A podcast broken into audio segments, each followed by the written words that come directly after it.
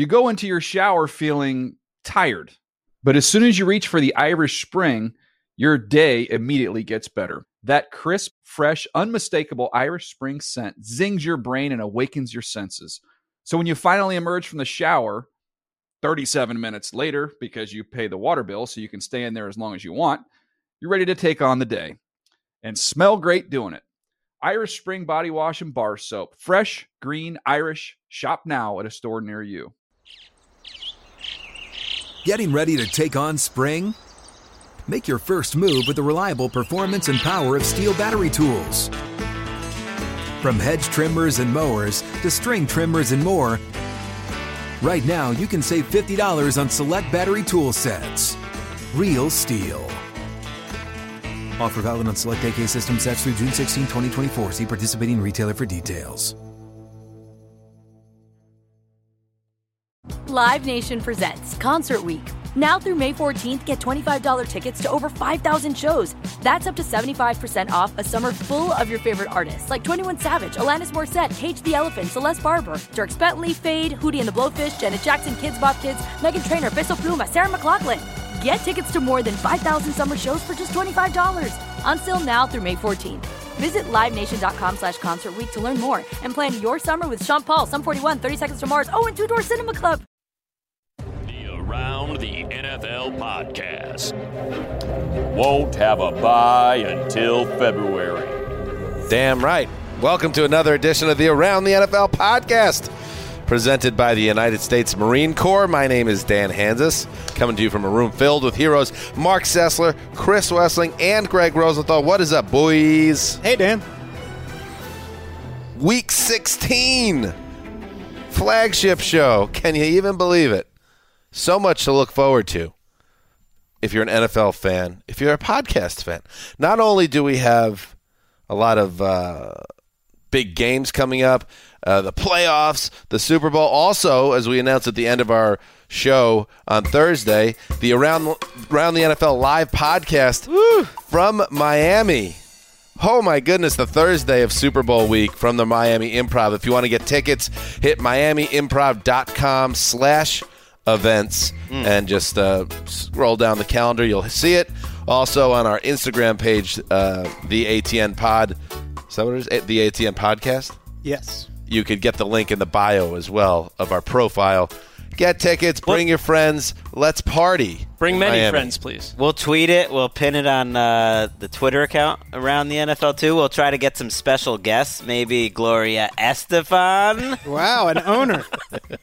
One of the Williams sisters. Basically, yes, the entire ownership group of the Dolphins we're going to gun for. And if we can't, Mark Sessler personally will spend time with each and every one of you after the show. Yes, I will. And I, whenever we do these traveling shows, and it's been a couple Super Bowls, it's it's a treasure uh, to, emotionally to find out. You know, or the, we're very big in Miami, and it's just that we're that's being confirmed through uh, a lot of factors, factual things. so Traveling it's exciting. shows. You know, It was quite a point, Mark. um, all right, so yes, be there. That's going to be fun. We're looking forward to it.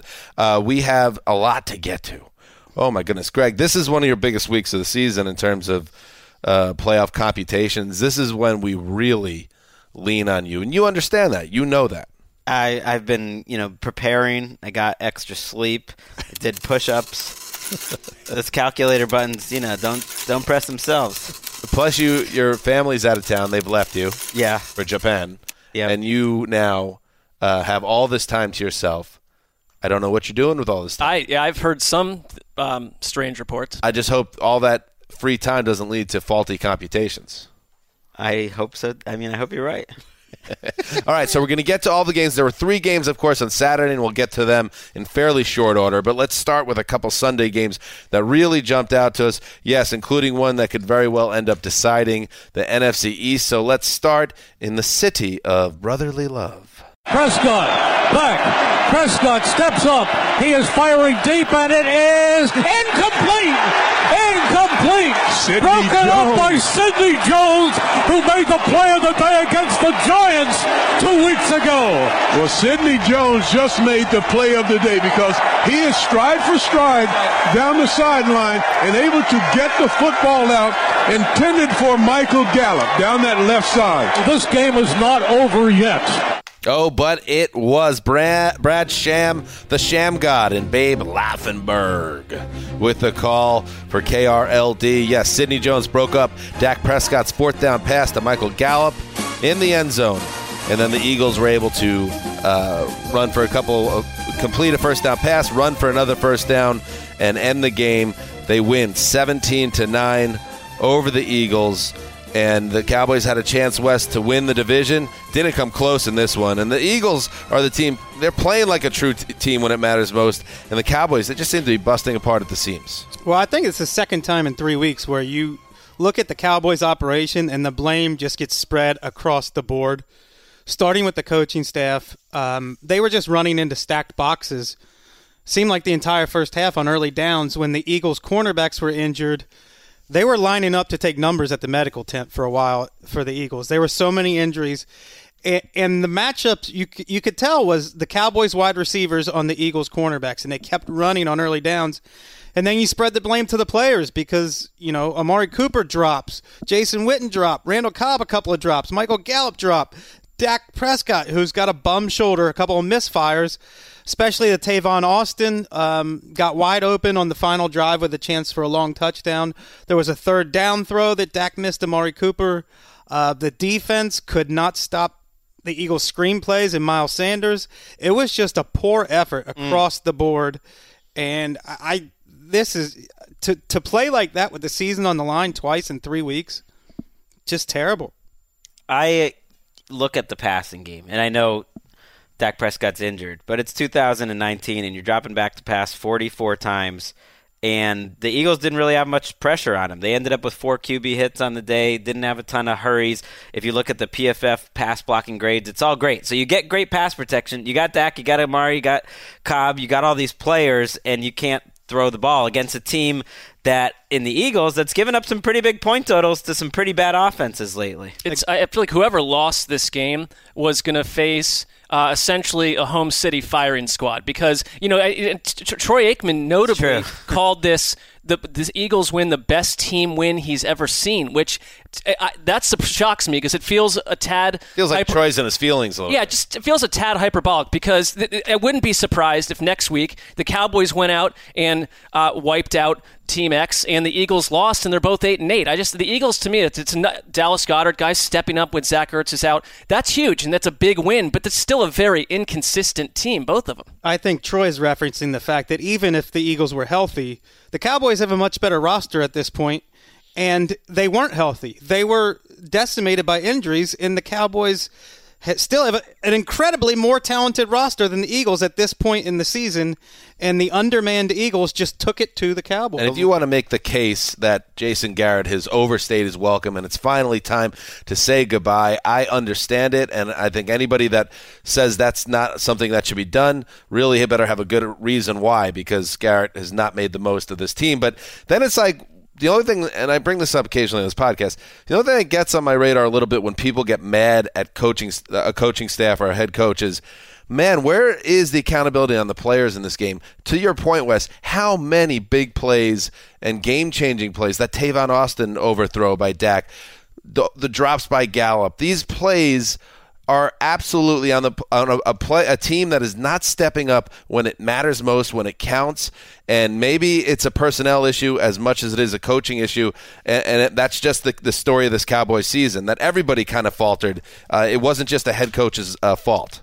I agree with that. That the players have to take some of the brunt uh, of the blame, but the, it's on the coaches to stress the urgency here. And and for the past month the urgency here for a team that is way more talented than any other NFC East team and that hasn't been done. And a guy like Joe Banner, who you know, I know some people like him, don't like him, used to be the president of the Browns, president of the Eagles, spent the entire game pointing out the specific areas on in Twitter. which Jason, yes, on Twitter, the specific areas in which Jason Garrett was getting outcoached, in which the Cowboys defensive staff was getting out coached.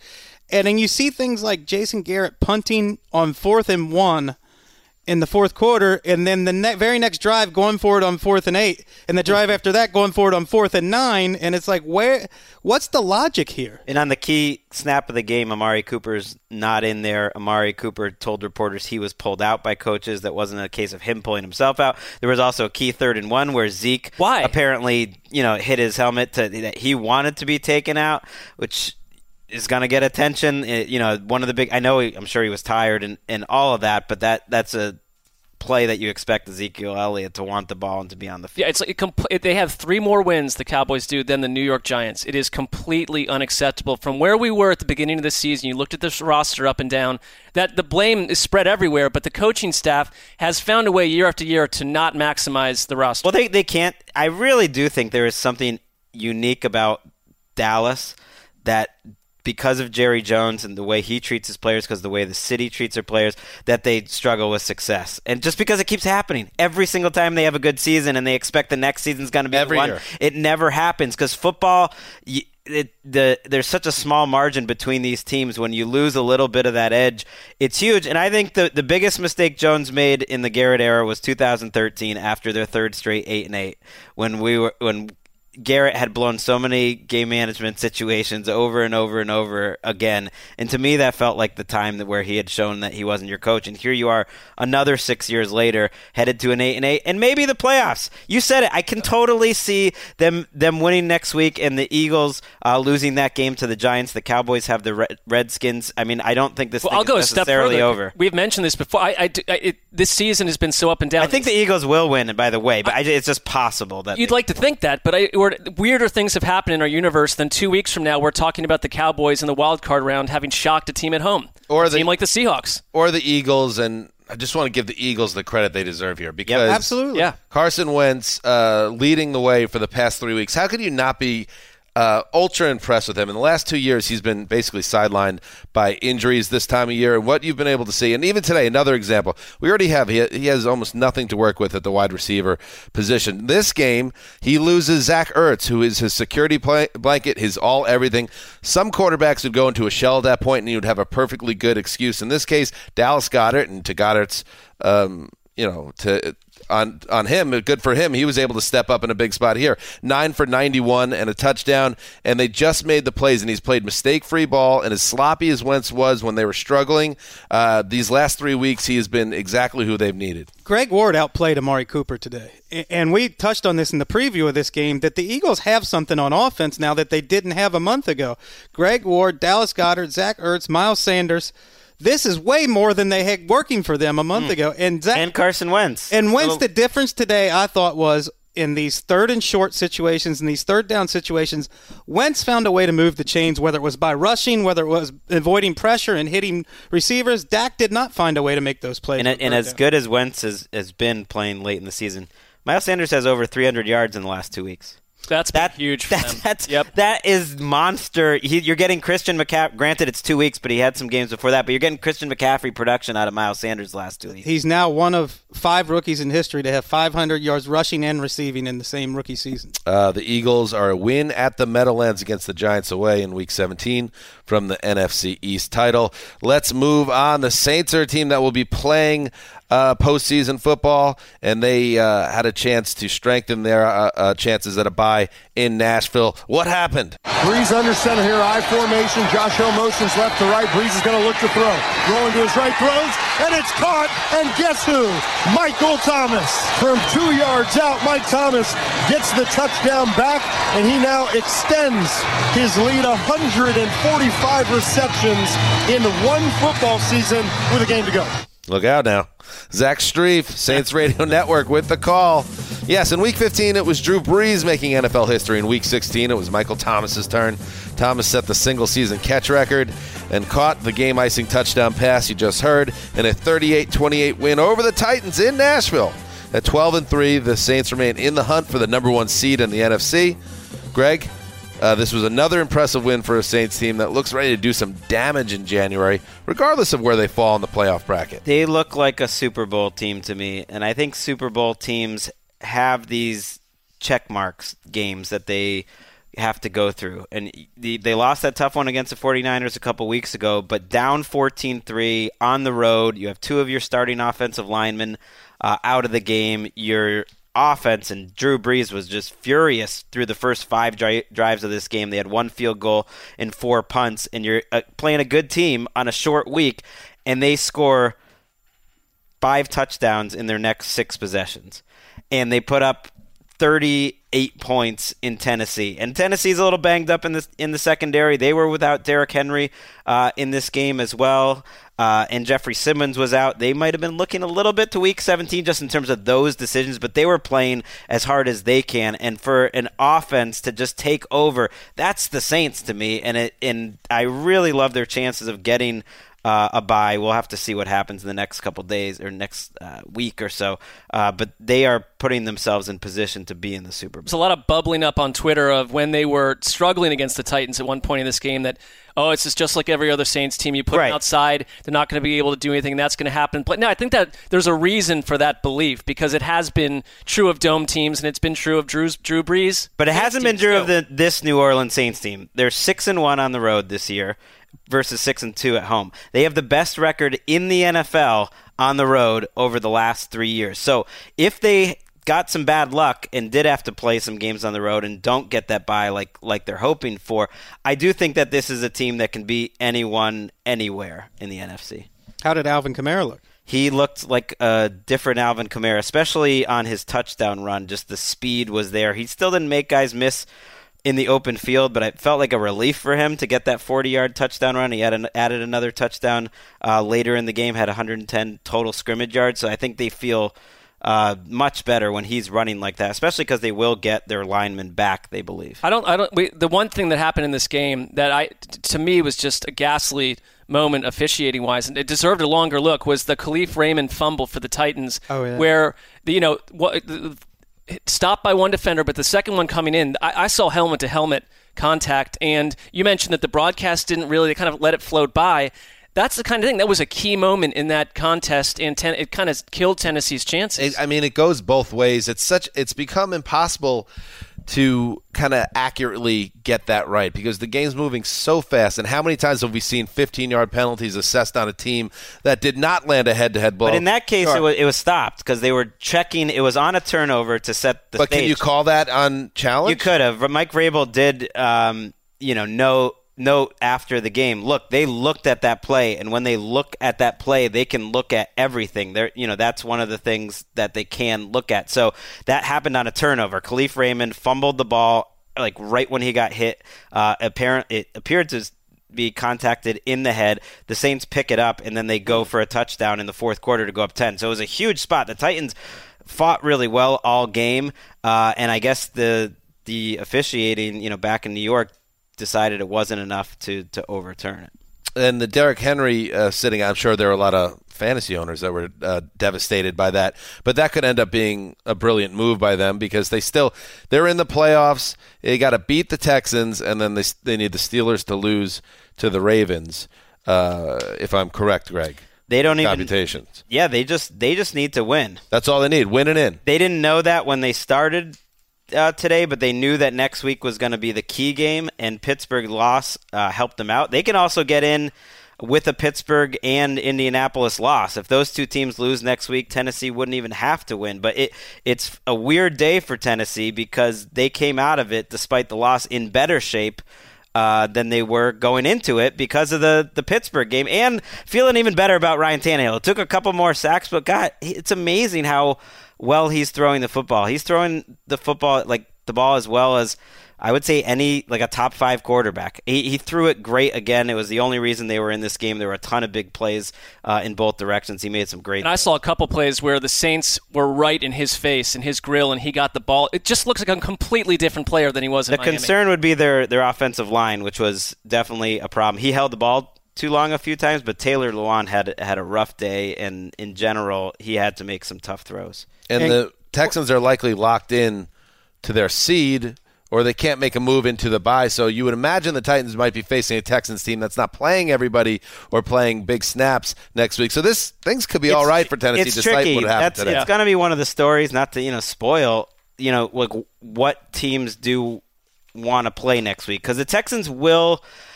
in theory, have seeding to play for no matter what. It's the three and the four seed though. So how much how much Right. do you care about that? And you're going to need to get help uh, to to move up and get that three seed. It might not be that J.J. big- Watt ain't playing. Well, that's for sure. Texans yeah. are shallow. They need to keep their players healthy. Yep. Uh, all right, let us now ch- uh, check in on the Saturday games. Let's roll through them, and we'll start with the Saturday night game up at the Berg Bell Bottom. Garoppolo in the gun, Kittle to his left, Raheem Mostert to his right. They twist the front. Garoppolo going to throw a deep shot down the field. Emmanuel Sanders has got it. They ever touch him? He can still run, I think. I'm not sure they touched him down. In any event, the 49ers are in field goal range. It is Robbie Gould time. What a shot there on third and 16. They pick up 46 on the post route to Emmanuel Sanders. Greg Papa with the call for the 49ers radio network. The Niners seem to be involved in late game dramatics every week. This week they were on the right side of the ledger. Emmanuel Sanders, 46 yard catch, set up a chip shot, Robbie Gould field goal. His time ran out. 49ers win 34 to 31 over the Rams. The loss eliminates Los Angeles from postseason contention nearly 11 months after they made it all the way to the Super Bowl. And, um, you know, this is a game that is still coming down to Niners Rams next week. But you wanted uh, a, a, a Niners team coming off that really bad Atlanta game. You didn't want to lose another one here and put yourselves in a situation where you feel like you're trending downward in the wrong direction. So, uh, credit to them. Also, you know that's a that's a tough game against the Rams team that was desperate for a win. The Rams needed to win twice and get Minnesota to lose twice to get back to the playoffs, and instead they get the job done. And if, if on the Rams side of the ball, I mean, it's it was such a frustrating season uh, for the Rams after that three and zero start. They just could never really get things going, and you wonder what lies ahead for this team. Uh, but I thought it was just fitting the way that this game, you know, the play that you just heard uh, went down, where Jalen Ramsey and the and the safety had a miscommunication. I, I don't think it was Ramsey's fault, but Well, that- Ramsey called out safety Taylor Rapp as saying after the game that he blew the assignment. I don't know if you want players saying that about each other, but that's. I mean, Charles Davis said it on the broadcast too. Taylor Rapp was guarding air. There was Right. no one Also, anywhere near Jalen Ramsey got beat on the play. and whatever the whatever who was responsible for what it let it was a coverage bust that absolutely could not happen in that spot and kind of a crushing way for your season essentially to be ruined to to break down mentally in that spot so the rams go home and, and the niners are feeling good against a compromised seahawks team coming up in week 17 Feels like there's been so many crucible moments for Jimmy Garoppolo over the second second half of the season. He's won some, he's lost some, but I, I don't get the doubt at this point. He- We know that at this point he's not a guy where the moment ever seems too big for him. I mean, despite his lack of experience uh, coming into this year, who's more battle tested for January they're- oh, than Jimmy absolutely. G as we head, head toward the playoffs? They went from a team that won a lot of games by a lot of points to about seven straight weeks, m- many of which against really good teams, have all been, you know, knuckle. What do they call them? Knuckle, knuckling down. White I don't know. knucklers? White, White knuckling. knuckle- white Yeah. knuckler. Well, What does that even mean? The white knuckle. I don't know. Because It's you're, like- you're, you're so tight that the I think like working men of the past knew what that meant. I'm not sure we do. it's like your hands are on the steering wheel and all you can see is white knuckles. Ooh, 'Cause- and he didn't even play that well in this game. I mean, that's the, the the weird thing about this game. You watch it; it wasn't a great Jimmy G game overall until the end, and Jared Goff played incredible. It's one of the weird things about this Rams Except- season is you couldn't like get everything going right at the same time. Jared Goff made four or five throws in this game that were as good or better than any And a, Jimmy G. a soul crushing mistake. Yeah, and one one big mistake. But the fact you too. put up 31 on the 49ers, even giving up a pick six, you expect uh, to win that game, and it could have repercussions. Mike Silver hinted at that in his uh, column that Wade Phillips could be a goner after this year, and, and maybe Todd Gurley too. and from the 49ers at this point, you wonder what their identity is. And to me, it just seems like it's George Kittle. Hop on his back, let one of the five best players in the NFL take you there, and he will. two third two third and sixteen conversions, setting up. It was the outrageous. field goal. The second being that coverage bust uh, that we mentioned. I think the one thing that jumped out to me a little bit that I'd be concerned with if I was a 49ers fan was the os- offensive line. Garoppolo didn't have a lot of time in this game. He, there were a lot of times the the pocket was pretty jacked up, and we know they lost uh, uh, Weston Richburg, the center, uh, to an injury. Some bad snaps in this game. Uh, also, uh, in general. Uh, you imagine not every team has an Aaron Donald and a Dante Fowler, but in January they're going to send, you know, they're going to be coming after Garoppolo, and you can't protect him. He's going to make mistakes. He's not. He's not a mistake. He's not a flawless quarterback, and if you put the pressure on him, he could throw a game away. I think. Would anyone have a problem with Kyle Shanahan winning Coach of the Year? I guess it's No. outside of the Ravens situation. That to me, he stands out. I I think it's John Harbaugh. I Yeah, just, I I, would- just I think wouldn't have a problem though. Those would be my two, and it seems basic because they've you know they've got the best records. But I also think, you know, in Harbaugh's case, they have the most creative offense, the most creative defense, and he's the one that put it up, you know, put it in charge. But in Shanahan's case, what team has overcome more adversity in terms of injuries Yep. and been competing every week? Even their three losses were all you know at the last second. He he's done a good job. They don't have that outlier game or two where they just didn't show up It every is- single week. Their team, it's kind of the opposite of the rim. Their team seems to pick each other up. I, I'd be a little concerned the defense isn't nearly as dominant as it was early in the year, but they still have the personnel there where you think that with the right matchup and in the playoffs that they're certainly like last night when Let's I'm wa- see him healthy. when I'm watching this 49ers defense, I'm always thinking their defense is going to make a play, and they did. And they did make a, a couple. I feel like the arrow's been pointing up on Gurley in the second half, and I know uh, due to his contract, it'd be very hard to get out from under it. Would they be that desperate uh, to lose him? I know he didn't have a big yardage day in this game, but I don't know. He has been moving better in the second half. I guess maybe they're looking for a fresh start. Uh, maybe we're, we're in I that feel territory. Like a lot of changes could be coming to the. I mean, and- and Mike Silver noted it, but you know, this is they put themselves in a kind of win now mode where they're not winning now, and they have no draft picks coming up. You know, you there are some questionable transactions and moves attached to that front office. Silver's column, which was very good, made it seem like McVay was more pressing for more changes after this loss than the Super Bowl loss. That he took this one harder. All right, uh, let's uh, check in on the early game on Saturday. Empty backfield now for Jameis Winston. Here's the snap. Winston, quick throw left side, intercepted at the 40-yard line. Jahleel Addae with the pick. The Texans have the ball at the 38 with 127 left, and the Bucks with only one timeout. Marc Vandermeer with the call for the Texan. Oh, here we go. Uh oh, For the Texan. Copland. For the Texans. For the Texans. Did you miss this last week, Mark? Totally. Oh yeah. Bring me the girl. Sacrifice her to the great beast. There's Mark. Look at those moves.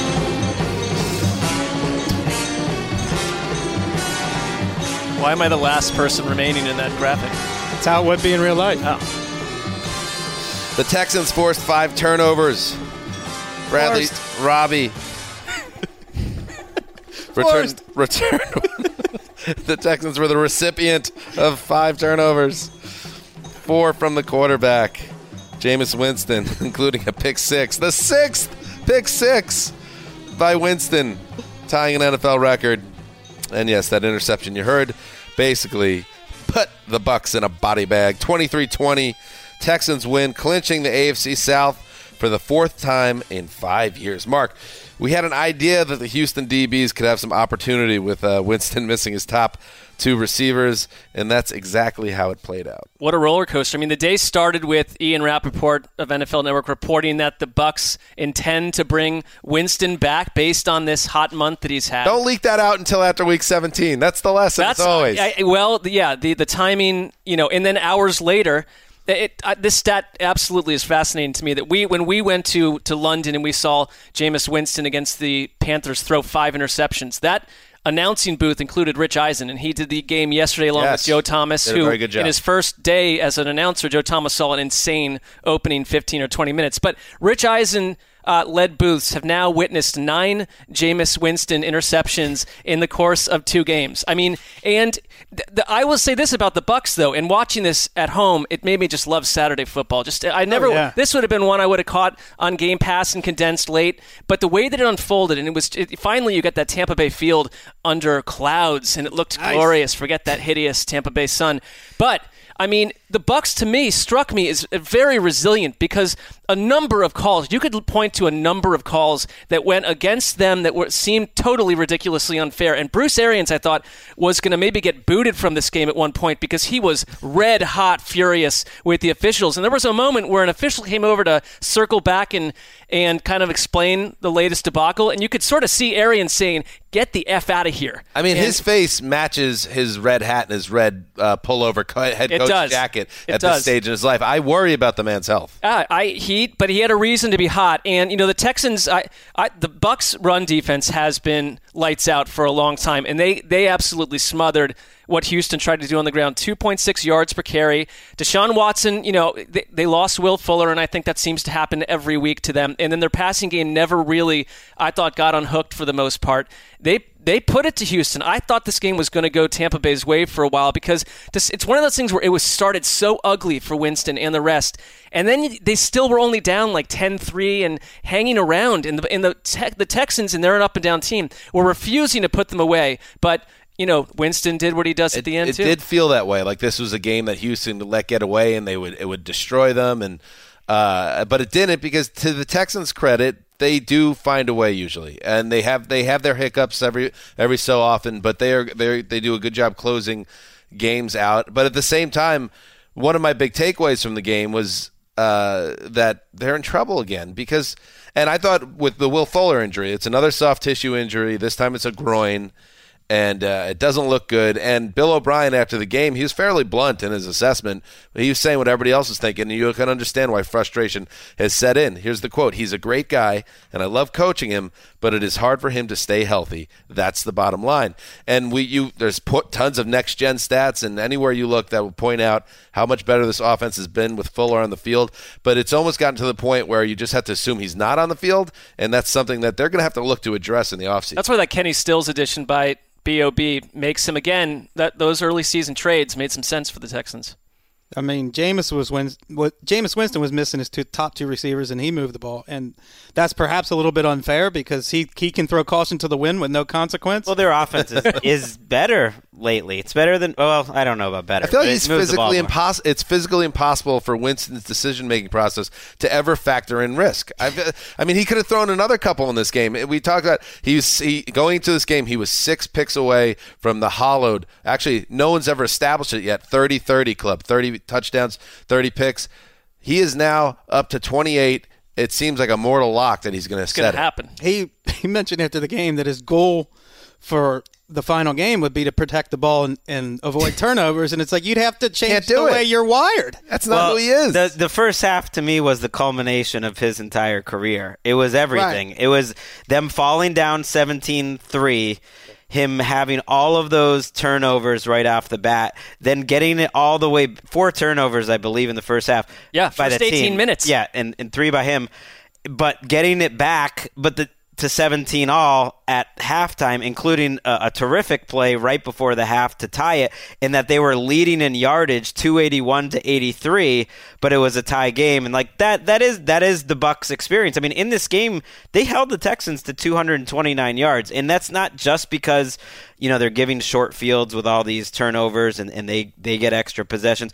It's because the Texans couldn't really move the ball throwing or passing. If there's one thing I think Bucs fans should feel, I think there's a few things Bucs fans should feel good about. One, this offense is working.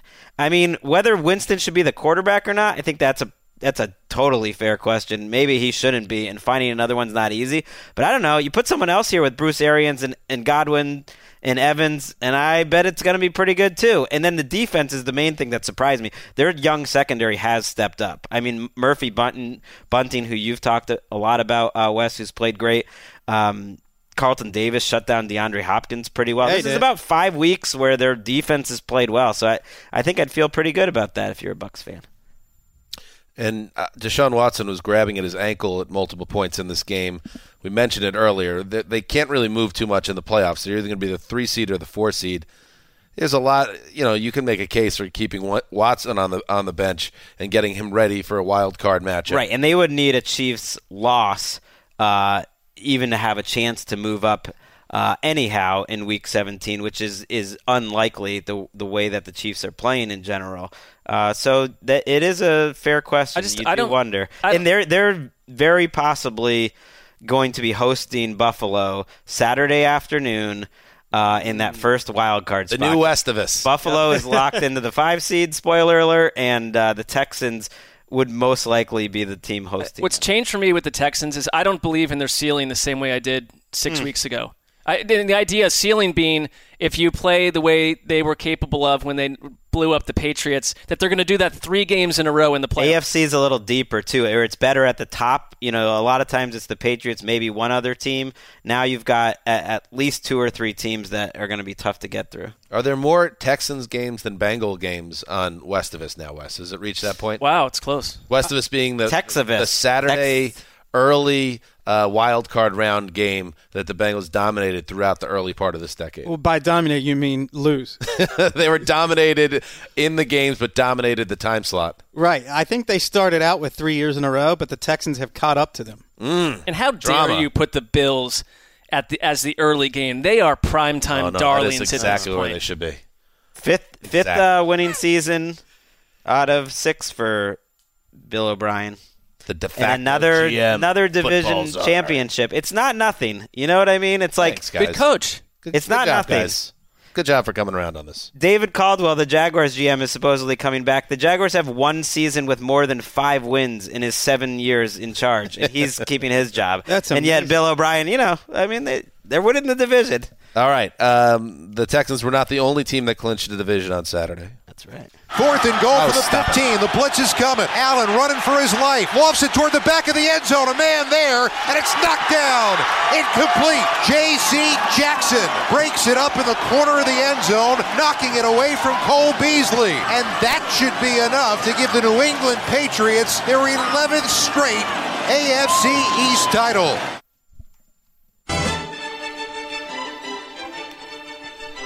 Westwood One with the call.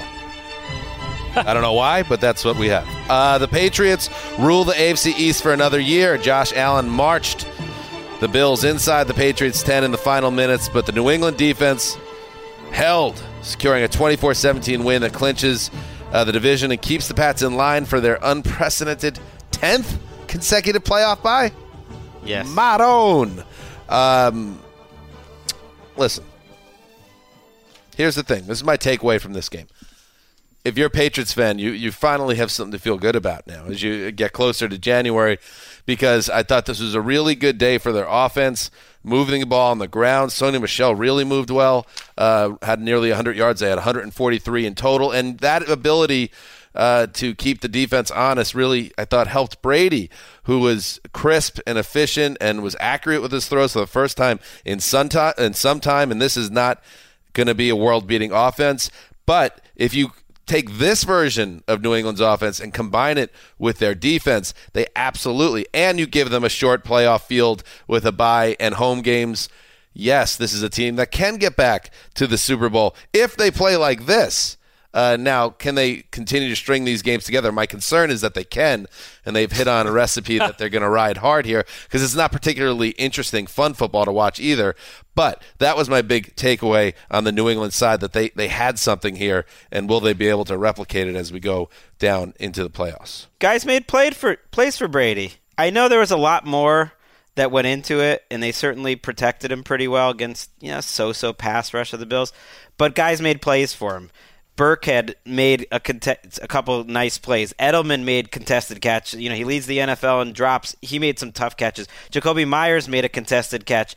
Mohamed Sanu made a, a contested catch to keep a drive alive. N'Keal Harry did Uh, it really felt to me like that was the number one thing watching this game was these guys are never that open and in this game Brady was more accurate, but more importantly, the receivers made catches with guys on them, and it just kind of kept them on the field, which is just going to make everything look a lot better. And it was, to me, easily their best game of the year uh, on both, you know, overall. I'm with you. I, I have to wonder if quietly Bill Belichick has enjoyed this coaching experience and what he's got out of all three phases. I mean, because it's special teams every week, and the defense is playing at magical levels at times. And I just, I've never really, I can't think, I'm trying to think of another team that has had been so hamstrung on offense and found a way, it, opponent to opponent, to squeeze the life out of whoever they're playing and win in very weird, strange ways in some cases. I got way hooked into this emotionally because I, I felt myself just rooting. Let me find that hard. tweet.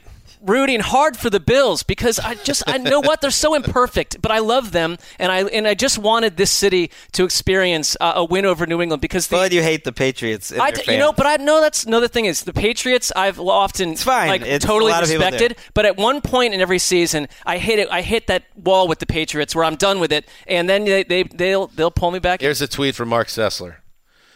The Patriots advance beyond, quote, dumbly annoying, close quote, to, open quote, death ray ponderous, close quote, levels. Their soft bellied fanatics fanned and fed grapes as if they'd accomplished literally a particle of tangible pro- progress in their own lives. Floating in soft ecstasy, Foxborough thicks, vicarious goons. And this, uh, this led to uh, some pushback. I would say that's that's fair. Uh, Who came out? Do you get some barstool goons and I stopped looking because it was no, it's the get local radio guys? the full entree of New England, and I and it's fair. I mean, I put myself out there to be uh, roundly abused by these people, and that's what's that's what's unfolding at the moment as we speak. uh, I enjoyed it quite a bit. My my thoughts on the Bills is is the same one that's kind of been holding for a while now. The Bills are good. It's their gift and it's their curse. Curse. They're, and when you're good, you could beat terrible teams and you could beat bad teams. You could beat mediocre teams and probably more often than not, this Bills team could beat other good teams. But once that the once you hit that next level, and I don't think the Patriots are a great team, but Greg, this is my scientific analysis. This They're a, they a very good team. Uh, they they just don't get it done, and we've seen that multiple times this season. Now, the positive of this is one, you're going to the playoffs anyway, and that's going to be fun. Two, with two narrow losses to the Patriots this year, you know that this gap is not wide any longer, and it's something that you're trending in the right direction. It's something to build on next year because everyone in the AFC East, the number one goal now entering the season is knocking the Patriots out of their division chair. Uh, and the Bills are closer than anybody else in that division right now. They're just not there yet, and I think that's what's going to haunt them when you get to January when you play better than good teams. But there's nothing to be ashamed of. Uh, anything they've done this season, uh, good for them for hanging tight in this game. We've been through almost two years, two seasons of Josh Allen, and I understand that he's often the problem there, but I don't get like this skepticism that he can't possibly develop into a good quarterback.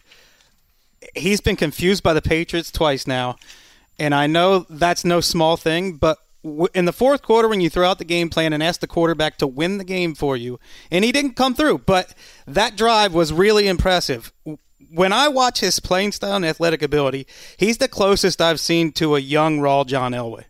He just has so much similarity to him as far as athletic ability, arm, ability to make plays when it breaks down, ability to drag the team down the field. But no, I mean, nothing close in terms of accuracy. Well, That's well, Greg, you didn't watch John Elway when he was young, and he was incredibly inaccurate, and he was just as raw as John as Josh Allen. He had some hideous box scores back then. He was not a fantasy type quarterback. Look at his all. stats from early in his career. the, the thing with Allen made some great throws. Eh, eh, look, he He did. They, did. They, I thought the Patriots defense played their normal game, a really good game. They didn't force a single turnover, so that's abnormal. But the Bills were in this game because Josh Allen had two just gorgeous throws. The touchdown at the end of the first half to Dawson Knox, which seemed like it would be a killer, uh, considering how well the Patriots had played that half to go in tied. Uh, and then the touchdown to John Brown, where you know Brown ate up Stephon Gilmore and, and Devin McCourty. Those were unbelievable, and the fourth quarter drive was awesome too. The problem is he also had layups that he missed throughout the first. He had some layups in the first half that just ended drives, and then and you just don't. The thing I it's so it seems obvious, but the thing it took me a weird long time to realize is like every NFL quarterback is going to make completions if he's protected. Every single one. It's there. That's how good they are. But Josh Allen does not all the time, and so that like the fact that he doesn't fit into that bucket where I think you know, even the Mark Sanchez's or whoever, they're going to complete passes when they're protected. Like that, it just worries me. But he obviously has a lot of other good qualities that makes up for it and, and puts them in this position. and he's entertaining to watch. Yes, he is. He is. I, uh, I, I don't know. This uh, the the way that game ended with Kyle Van Noy uh, getting two straight pressures was to me kind of an under undersung part of it. Is he beat their left tackle Dion Dawkins two straight times? He is their best pass rusher. He is their best player in the front seven, It was too bad he didn't make the Pro Bowl in my mind, but that was kind of a, a classic way. Their pa- their pass end. rush sealed that game. They got him for the sack, Allen, and then they it was basically a jailbreak. It looked like on the last play of the game, leading to the incompletion. So They have to beat the Dolphins next week. That is essentially a, a you know, a playoff like game for them. Whereas if they beat the Dolphins, then they advance to the divisional round. I love their you don't chances. see Brian Flores being involved in some ping pony stuff that allows New England to fly right through Miami, like a brick through a piece of paper. You gotta convince. I mean, convince Ryan Fitzpatrick. You- Right, exactly. I mean, We'll first see. of all, this Dolphins team I hasn't like your lied, chances. laid down for anyone. Um, but they did play once earlier in the year, and the Patriots. And Dolphins won spent that game. plenty of time laying down to the Bengals towards the end of that I was going to say get the same that. Dolphins that blew a 35-12 lead earlier. Hey, they won it. Let's move back to Sunday. Empty backfield. Jackson out of the shotgun. Wants to throw. Blitz pressure coming. Jackson hit. Lobs to the end zone. Caught. Touchdown. Mark Andrews. Ad lib to perfection from Jackson to Andrews. And the Ravens converts in the final minute of the opening half. The hay will soon be in the barn. Gerry Sandusky, WBAL. Yes, Lamar Jackson threw three touchdown passes, two to Mark Andrews uh, late in the second quarter, and he ran for another 100 yards. Lamar Jackson, this is, if there was any doubt, this kind of removed it. He is the MVP, and you'll find out for sure in about a month. But uh, yes, the Ravens clinched the top seed in the AFC playoffs for the first time in their history uh, with uh, their 11th straight win, 31 15 over the Browns. Mark, Baltimore's offense took some time to get going. Uh, but there's an inevitability, ine- inevitability about this team. They, they just always get you in the end. They do, and the reason I asked you to play that highlight was that it capped. Um, or was right sandwiched in between a sequence that went from the end of the first half early into the third that highlighted for me everything that's wrong with the Browns and everything that's right with the Ravens. Where basically, all right, there, there's a the, the Browns are up six nothing and had done a really nice job on defense of making this a tough world for Lamar Jackson and the rest of the offense. And they had another Mark Ingram fumble, which happened the first time they beat Baltimore. Things were going their way, and they their offense, you know, is, is has issues. Cleveland, but they basically so the Ravens go on what is a very quick two play, 63 yard touchdown march. All right, takes about a minute. The Browns then- march. Yeah, it's I don't know if that's a march or just like basically just threw a rope for a touchdown. The Browns get the ball back and they're down 7-6. You've got to find a way to get out of that half before just stop the bleeding. Get out of that half because you're, you're kicking off to Baltimore. So what did they do? They fire off a string of passes. They're they're 3 and out and the and their drive takes 23 seconds. You give the ball right back to Baltimore on a short field and that just happened. The highlight. So suddenly it's 14-6. You come out of half, you kick the ball back to Baltimore they rip down the field on 13 plays, 69 yards, taking up eight minutes nearly of the se- of the third That's a march. right? That's a march, and they're up 21-6, and you know the game is over. And the game is over because they are well coached. They understand situational awareness. They understand how to deal with the final two or three minutes of a half and maximize it and use it in a way that destroys their opponent. And Cleveland is absolutely uh, the opposite end of the spectrum. They looked lost, completely lost. You have by the end of this game Odell Beckham screaming at Freddie Kitchens on the sideline. Now they said later because this was the the Browns climbed back in and went for an early two point conversion when they would have needed another touchdown to tie. And you know you got you got. Baker Mayfield throwing to Ricky Seals Jones, where Odell Beckham is basically the Tony Romo thought he was annoyed at Freddie Kitchens for saying, "Why isn't the ball obviously going to me? Why why is not the whole play on our season is on the line with a very you know very little oxygen left, and we're throwing to Ricky Seals Jones." And they, you know the, after the game, Freddie Kitchens said, "No, it was Odell upset about the Ravens and the way the Ravens were you know playing physical with him." I I just don't know what I buy at this point because every game to me is a reflection of a coaching staff and an overall an organization that spent the whole year cannot get out of their own way and today was the, against your mortal enemy the Baltimore Ravens, the team ripped from you, and the team that's gone on to have the success that you should have if you were a functional organization, the Browns cannot make it happen. And it was one of the more depressing losses. And you have to.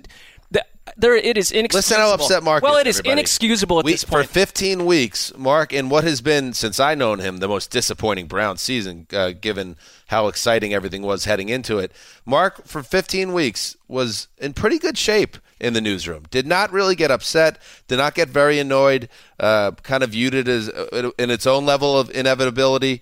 But for some reason, this game is the one that got you, My triggered apathy you. is helping me. The Maybe not.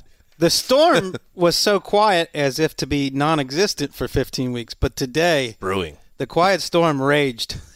well, they've squeezed, ho- and I, you know, Browns fans, I'm sure at this point are just they they find new ways to to author terrible seasons, and this this just is I, any team where you don't add up to the talent of your roster. We talk about it with the Cowboys. Uh, it's just inexcusable. And you know, by all accounts, we met with Freddie Kitchens. I like the guy. Seems like a good guy. It's not a personal thing, but it, it I don't know how you argue that you bring this staff back for next season. There's just no way. And it's another one and done scenario. It's embarrassing, but you have to hope you can get a, a someone in here that can work with this locker room. Mark Ingram left this game with a injury of some kind. Is it anything to worry about? I, you know, he at one point he was hurt. Lamar Jackson was hobbling around. Mark Andrews was hobbling around, and I just you, they need they need rest. I don't know what the It's a deal calf is with injury, and Adam Schefter reported it's a strain. Right, and there are no structural issues or anything like that. So it, it sounds like I just you might, you might not see him next week when they play the Steelers. Right, and then that's three weeks off for them, which is tricky. But they're wrapping up, you know, one of the great regular seasons uh, of the last 20, 30 years. That's how good this Ravens team is. It, that, I'm not surprised that the Ravens defense kind of choked out this Browns offense eventually because that's what's changed the most most since they met in Week Four. I'm just like amazed looking at Lamar Jackson going over 100 yards again rushing. It's not even a big deal anymore.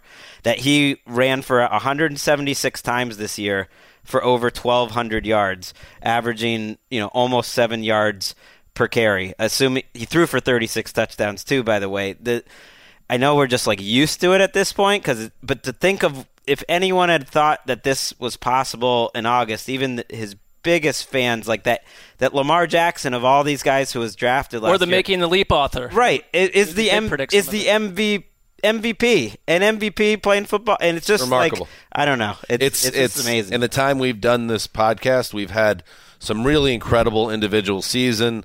Uh, indiv- individual seasons, Tom Brady, Peyton Manning, Adrian Peterson, Patrick Mahomes last year, but this one just feels unique. It's like we've never seen anything like this. And it's the way the whole organization bought into this. You know, when the entire rest of the NFL doubted that it could be done, that it was oh, it's a nice five or six game stretch last year, and then they were figured out in the playoffs, and it's not going to work. And it's like, no, everyone's wrong. Plus, yeah, that playoff loss where he looked, you know, so exposed for three and a half quarters. That was the last time we saw him before this happened. Uh, it's just remarkable what he's turned into in such a fast, uh, expedient manner. and it's a team. It, it- he's the key, and they built it all around him. But it is a like his success in the MVP is a, is a is a team thing because he wouldn't be able to only throw the ball 25 times or less in every game since week six unless their defense was playing that well unless every you know the offensive line i mean he's the key that makes them all look better and that's why he's the mvp but it's pretty remarkable that they've been able to keep with that formula every single week I, I think Baltimore's an underrated place to have to go play, and they have home field advantage. I I just don't know who's going to take them out at this point. We will see. All right, Greg, let's- would you care to guess whether John Harbaugh is going to play RG3 for at least quar- three quarters next week? Hmm. I think he's going to play him maybe the whole game because G- uh, Garofalo did indicate uh, earlier this week that they would probably sit Lamar Jackson. So I, I wouldn't be surprised if RG3 starts, and I wouldn't be surprised if the Ravens uh, backups or at least you know you can't sit everyone. I wouldn't be surprised if the Ravens backups beat the Steelers.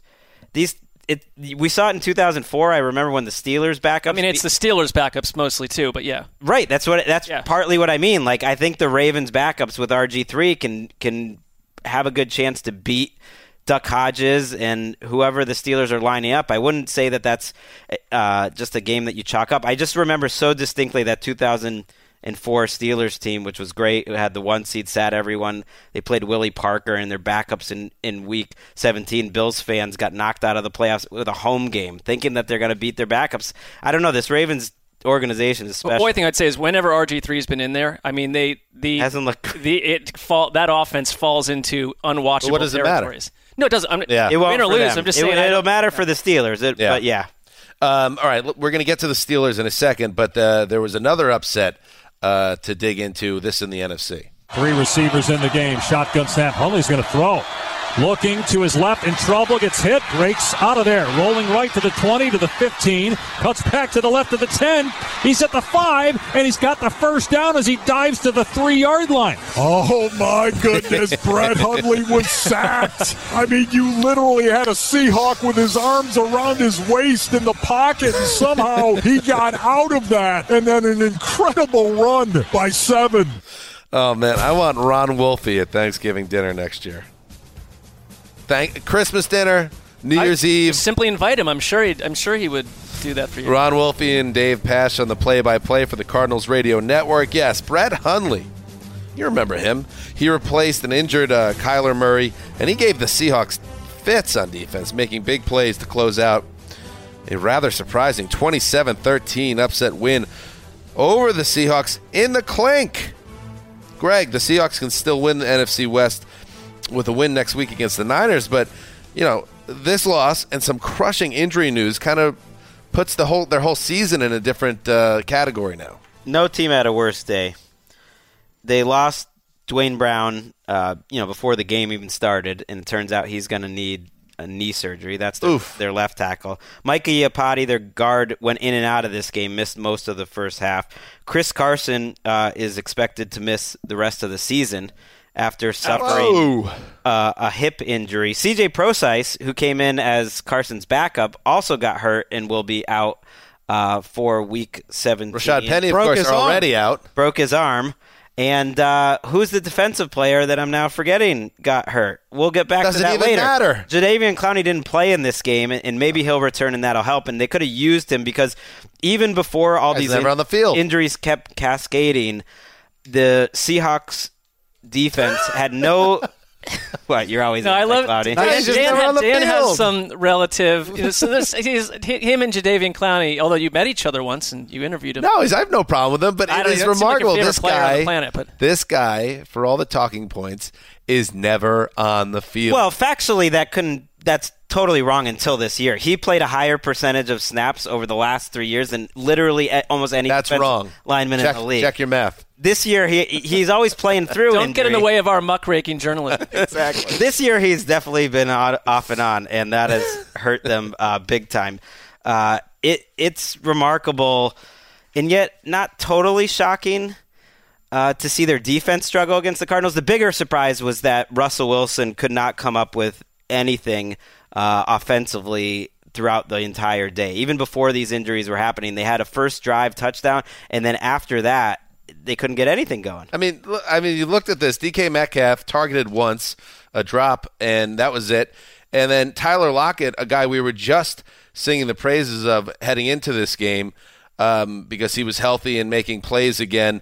He shows up in this game and he finishes with one catch for 12 yards on eight targets. This is not what we expected ever from the Seahawks offense. And, and I know this doesn't, as I laid out at the top of this, this does not end their season, this loss, but it's just something seemed very wrong uh, Yeah. with the with the Seahawks. How many people out there lost their fantasy championships today, and, and over, and probably maybe didn't get there because of what's happened to Chris Carson? And then how many won because they had Kenyan Drake, who has six touchdowns in two weeks and went off for 166 yards today, turning David Johnson once again into a raging afterthought. Two carries for three yards for David Johnson, who was once viewed as like the future of the position. And the Kenyan Drake's a free agent, so they have to decide whether to pay him and cut David Johnson or pay both or what's going on. Well, they're going to cut. They're definitely cutting direction. David Johnson, and they they did say they want to sign Drake. His price tag went up, but he fits that offense. I give Kliff Kingsbury so much credit, and it was almost fitting that his best moment as a coach, a rookie coach, was with Brett Hundley on the field running plays. The fact that they were able to still have a decent running game, and some of it was just improvised Hundley scrambling, but some of it was Kenyan Drake's runs that were very creative. That even with Hundley at quarterback, they were able to move the ball. The Seahawks did come back. You know, they were down twenty to seven. They cut it to 2013. It's ten minutes left. The clink is going crazy, and you think, okay, they're going to come back and win this game. That's what they do. And then the Hundley led Cardinals go on a nine play, 78 yard, you know, mm. five and a half minute touchdown drive to end the game. I, that was the most surprising thing I saw all day. Chandler Jones, four sacks, two forced fumbles. Now joins Whoa. Robert Mathis as the only players in history with 19 sacks and eight for- forced fumbles in a season. That includes guys like Deacon Jones before the sack was invented per Pro Football Ju- Journal, which has researched all oh, those wow. guys. Wow, good from for the, Pro 50s. Football Journal. Yeah, From that, They're that- busy over there. He's got to be in the mix for 1982 is when Defensive Player of the started Year, too. Okay, and I get that. He's been one of the most underrated guys. He should probably be an All Pro. But take a, a game like today, going against the backup left tackle, Jamarco Jones. Yeah. And, He- like, I want to see you do it against the best left tackle in the league. Not, Here- here's one thing I love about Chandler Jones. One of those forced fumbles was him running 17 yards down the field to knock the ball out of David Moore. And that was one of the things I loved watching him when he was on the Patriots. He is just a man on fire every play in terms of his hustle. And that's sometimes why he gets these like cleanup coverage sacks. So uh, credit to him. But I, I do want to quickly mention how poor Pete Carroll handled this game. In my mind, it was just Ouch. It was just a it was a Pete Carroll game. Seahawks fans know what I'm He's talking been waiting about. all season for this, folks. No, there's oh I've done it a couple Thrown times. out of Seahawks corner. Now it's his turn to get revenge. All right, third third and one. Russell Wilson throws the ball deep. He's at around the forty. I think uh, uh, he oh past the forty yard line uh, early in the game. He ends up throwing it deep, taking a shot on third and one. He said after the game it's because he assumed they were going to go for it on fourth and one, but nope. He's got Pete Carroll as his, as his coach. He should know better. Not only did they not go for it, they punted the ball instead of kicking a 51, attempting a 51 yard field goal. Later in the game, Jason Myers, the same kicker, hit a 52 yarder with room to spare to that same end. In the That's fair. In That's the, fair, Doug. In the fourth quarter, uh, they had a fourth and three, uh, I believe. In the red zone, where they decide to kick a field goal to make it twenty to ten, so they're trying to catch up with field goals instead of going for it on fourth down. And then there's also a third and three before one of these field goals where you hand it off to Travis Homer. That's the one that got me. Fourth string running back. It's, you're on your fourth string running back, and you're still trying to establish the run. And look, the, their offensive line can't protect Russell Wilson, so it's kind of your damned if you do, damned if you don't. But give Russ a chance. All right. That's fair. You feel better? Oh yeah, that was good. Uh, and Chandler Jones, 19 sacks. The record, quote unquote, 22 and a half. Michael Strahan, give that record its dignity back. It was stolen when Brett Favre slid at Michael Strahan's feet on the final game of the 2001 season. A disgrace. Well, taking it away from Jets great Mark Gastineau. now give it its dignity back. And what does he need? 19. Somebody do the math. Three and a Another game like Or- today. or- Another I mean, game like today. That's against Jared Goff and the Rams, whose offensive line is not hmm. exactly a shining star. Get that record its It- dignity back, Chandler Jones. The the further we get away from the Brett Favre, it's really funny he did that if you think about it. I mean, that is like in that he would liked Strahan that much, and that he was just like collegial enough that it, so much revisionist history here. He, he, isn't it a bootleg? He turns around and Strahan's in his face, so he decides to take a plunge. No, it was That's late, overly it was kind, it was late in the game, and the the Packers, I believe, had it sewed away, and it was pretty clear that they set it up. Favre said it himself. yeah, has Favre, is- Favre owned up said it, he yeah. basically said, "I'm going to roll this way and set it up because they're Uh, win- he's admitted that. yeah." I mean, it's yeah. It's a disgrace what happened. All right. Uh, Kyler Murray, I didn't even mention, you know, in a hamstring injury, they pro- he play- he made a couple of good plays before he left, uh, but you would think, well, we'll see. Yeah. He, he hurt his hamstring. And who's starting at running back for the Seahawks in the biggest game of the season? Travis Homer. yeah. Jeez. Dan, would your we're gonna have ire run as deep if they were not Mark Gastineau's record, who was the I mean, it Jets? bothers me a little bit. My franchise has nothing. Christine Michael on speed dial. Oh, Yeah. Or Well, they they Trent just Richardson, Mark. well they also just At the worked out they worked out Robert Turbin last week. So Great. You never know. All right, the other big upset on Sunday. Fourth and seven. Hodges in the shotgun, three receivers. Jets bring an all-out blitz. He fumbles the snap, hurls one up the middle of the field, and it's incomplete. He missed Juju Smith-Schuster. Gregg Williams brought the house, and the Jets get the stop on downs, and it will be victory formation for New York. Yeah, Bob Wischusen with the call. The Jets Radio Network. Uh, the Steelers, they're not taking care of their own business. Pittsburgh's path to the playoff playoffs got a lot murkier after a 16-10 loss to the Jets at the Meadowlands. This was a game that featured a Duck Hodges benching, a Mason Rudolph injury, a Duck Hodges return, but no Steelers magic on offense. It's a trend, Wes, in these uh, all important December games. Uh, what has changed for this Pittsburgh offense from where they were three weeks ago when everybody was feeling good to where they are now? I, I think luck. Like Duck Hodges was always a little over his head that he wasn't good enough to be playing. I mean, he was your boy, though. No, any- anyone who wasn't Mason Rudolph was my boy. I think this is being way misrepresented. Every Grass time is I, always greener. Every time I talked about Duck Hodges, I said he has obvious limitations, doesn't have an NFL arm, and is an undrafted free agent rookie. Well, you said he was clearly, you know, the best quarterback is sitting on the bench. And unfor- unfortunately, this was a, a the last two weeks have been a Mason Rudolph, you know, like performances. I mean, 17 throws for 84 yards and two picks in this game for Hodges. Well, there was an eight possession sequence from the end of last game through the beginning of this game where he threw five interceptions and had three three and outs, and there went the Steelers' season. They have they Go ahead. they have gone seven and three in their last ten games, and in three losses they've averaged nine points. Mm. And I would say to Hodges' credit, he he threw two early picks, which led to the benching. He comes in on that last drive. He throws a pretty nice ball uh, to James Washington in the end zone on third down, and Marcus Maye, who had a nice game for the Jets, did a really nice job in one-on-one coverage because Gregg Williams. He was aggressive. He went after him twice in a row. And then on fourth down, a snap that he drops. It wasn't a great snap, but Hodges probably should have caught it on a fly. But he recovered enough to give give Juju uh, Juju Smith Schuster a, a chance. And this just has not been Juju's year. He didn't even really come close to it. But uh, so Hodges didn't totally flame out in the last possession like he did the previous week. But at the same time, Wes, and you talked about this uh, downstairs earlier it's just another reminder the Steelers are paying for their sins of never finding a real capable person to put behind Big Ben. Well, every team whiffs on some guys, but whereas the Patriots find a Jimmy Garoppolo and a Jacoby Brissett, the Steelers have had Landry Jones, Josh Dobbs, who they traded away, Mason Rudolph, who flamed out, and they had to turn. I mean, how many times have you ever seen a playoff contender play an undrafted rookie at quarterback? No, but they they loved Mason Rudolph in the.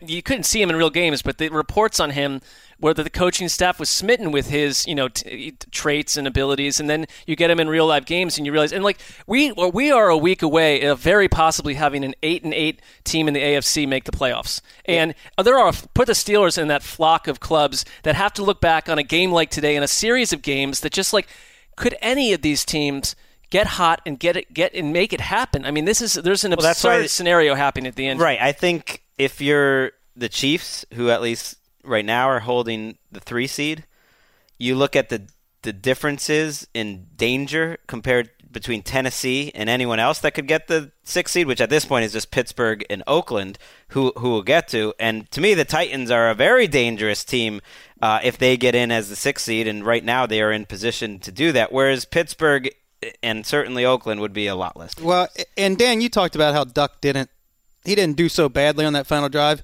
but after they put him back in, and even before they put him back in, he played scared too too much in this game. That's fair. Dan, he like- got rid of the ball too quickly. He he was afraid of pressure. He played scared. I saw your tweet, and it reminds me just of basically everything happening in Cleveland, where uh, there was the report that the locker room is down on Gase for what his tough guy act, and that they've been responding more to Gregg Williams. And I feel like you know there were predictions that the two of them could butt heads. Not that they are, but does it change the way? I mean, are we? I was just going to say uh, my um, point I was going to make to before we moved on was that Adam Gase is a profoundly unpopular figure among Jets fans and perhaps inside his own building. But to his credit, after that one and seven start, uh, they they have a chance to go seven and nine if they win on Sunday, and that is nothing to celebrate. But that tells you that this team never quit on Gase, despite all the you know setbacks and disappointment and injuries and and some of the offensive play calling, which has not been good, and it wasn't good in this game either after an early touchdown. And I just want to throw one thing out there: Gregg Williams, when you talk about assistant coach of the year discussions, he's not going to get it. Nobody's ever going to give Gregg Williams any trophy. However, what he's been able to do, he's turned that Jets defense into a top 10 unit. Uh, and the number of injuries that group has had and the lack of talent, what he's been able to scheme his way to, really deserves some credit. Whether you like the guy or not, the Jets defense has been good this year. And no, I wouldn't go that far. I wouldn't go. That feels rich. We don't get on in New York City for it, but and I don't know if he's going to be back either because you know he's a guy that burns out quickly behind the scenes as well. Uh, but he gets credit for that. Um, TJ Watt, big force fumble in this game. Yeah. Maybe helps his defensive player of the year case. And then Mike Tomlin, who I never bought that he should have been in the coach of the year race, but that's definitely over after the last I two did. years. You didn't buy that? If TJ no, not compared to John Harbaugh.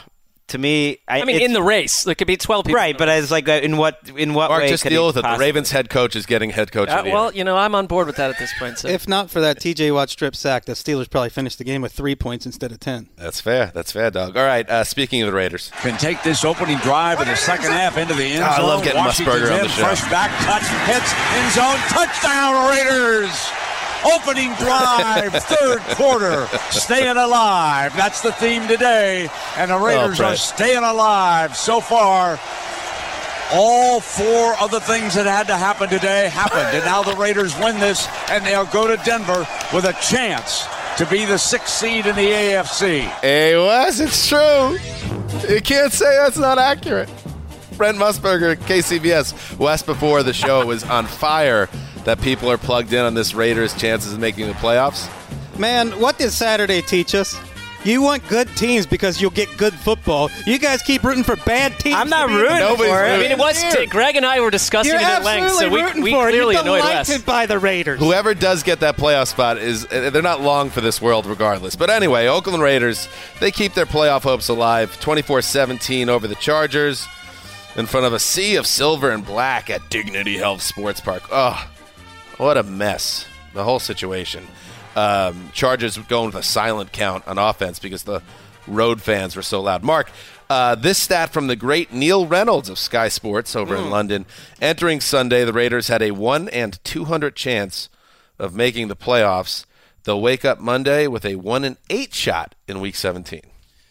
Well, I, I you know I understand Wes's point that uh, rooting for a team like this. Uh, Just pointing out that statistically they made a huge jump in terms of playing. I like things football. like this in sports. Um, And I- how do you not win the Jaguars game? Oh! Well, that's that. Uh, it makes it makes last week's inexcusable loss even tougher to fathom. Right, they would be tied right now at eight and seven with the Steelers and the Titans. It's it's Crazy. unbelievable, and because this was as much of a home game as that was, and it- and the the broadcast crew pointed out they were there because you can't tell on TV. It seems like there's a lot of Raiders fans. They put it at like 95 percent noise level and support level for the Raiders, which is you know we can get to that in a second, but the reason I picked that uh, cap drive capping touchdown right there was that this game felt to me, and I mentioned to you guys a couple times, utterly formless, and I was like struggling to find anything from it that was even vaguely relevant. But then the Raiders open, they're up 14-7 and looking very Raiders-ish, and the Chargers have, have already gone to sleep. I don't know what what what is happening with them, but they are up 14-7 and put together a- an effective nine-minute drive that did two things. I thought it tired out the Los Angeles defense, a- and they never really were the same after that. And basically just challenged Philip Rivers, who spent the entire game with his right thumb taped up, and you know he was not in a good place. He had his a glove on his other hand just to even be able to protect the ball well. And uh, you know it, that Raider, that Chargers game from a couple weeks ago, where Rivers went out was on fire and jawing at people, and it was the Jaguars. It, it makes that seem even more ridiculous because two weeks in a row they've they've not gotten the job done. I don't know what to say about Oakland. I mean, they they just have no weapons at all, and they don't have Josh Jacobs right now. And it's a little bit of Hunter Renfrow, it's a little bit of Darren Waller. a lot of bit of Hunter Renfrow, who Today. to Greg's chagrin, he is the Jenga piece of that offense. He's the guy that keeps everything together in that passing attack. He goes over 100 yards. He he is the evolutionary Wayne Chrebet, and everybody knows it. Well, okay. I mean, I'll I'll side with you on that one. I just uh, coming out like I do, and I I'll, know. I'll take the L. Renfrow has come along well. It's been one of the best 490 yard seasons we've seen in a while. well, it's all they have, but they I I just cannot imagine. Okay. what is going to happen to this Chargers team? And I, you know, it's not something that the that the NFL wants people to to talk about and complain about. But when you uh, put uh, them, uh, well, uh, Mark, when you, you've said enough. when now. you put You've them said into it all. when you put them into an 80, 70,000 whatever Oh, seat stadium, what is going to be the weekly the optics? The silent that are snap just cat ridiculous. count at home. Well, it- is the It's not fair to these players. indignity. It was yeah. It's well, it's a huge disadvantage to the organization, but it's one. It's games. one that they created, that the Chargers created. I I did want to mention this article that cracked me up from our old friend Gilbert Manzano. Remember? Uh, Oh yeah. Oh, yeah. And it was he was asking NFL some of the Chargers players if they knew man. the name of the of the stadium they played in, uh, and they didn't. You know, or a few of many of them did not. Uh, Austin Ekeler guessed it was Divinity Health Field. which is not it. Uh, some of them call it the dig, which I didn't know about, but this is it. It was the StubHub. It turned into Dignity. I mean, today was the Oh, Oakland is the Coliseum. finale. So and this was it. And so it was a three years of. I'm sure they don't they don't have fond memories. The, the key was, yeah, the players all said, "I'm. We are ready to get out of here." yeah. Yep. These corporate name stadiums change their name every year. I can't blame players for not keeping up with it. Uh, let's move on. Third and goal at the three. Jones in the shotgun, Barkley to his right. He calls out signals, takes the snap, he's back to throw. Fires one right, touchdown Giants, Kaden Smith, and they win it in overtime. Second touchdown catch for Smith.